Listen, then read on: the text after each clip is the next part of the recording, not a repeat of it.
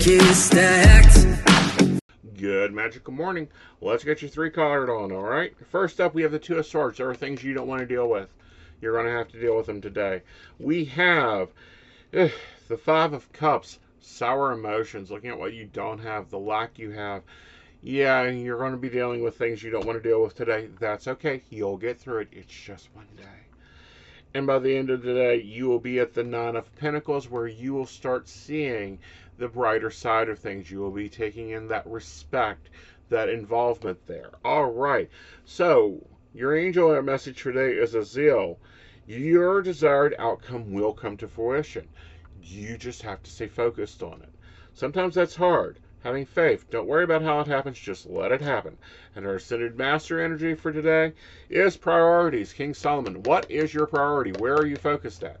All right, guys, you guys have a magical day. Link is in the bio if you need me. Bye, y'all. You can't stop me now.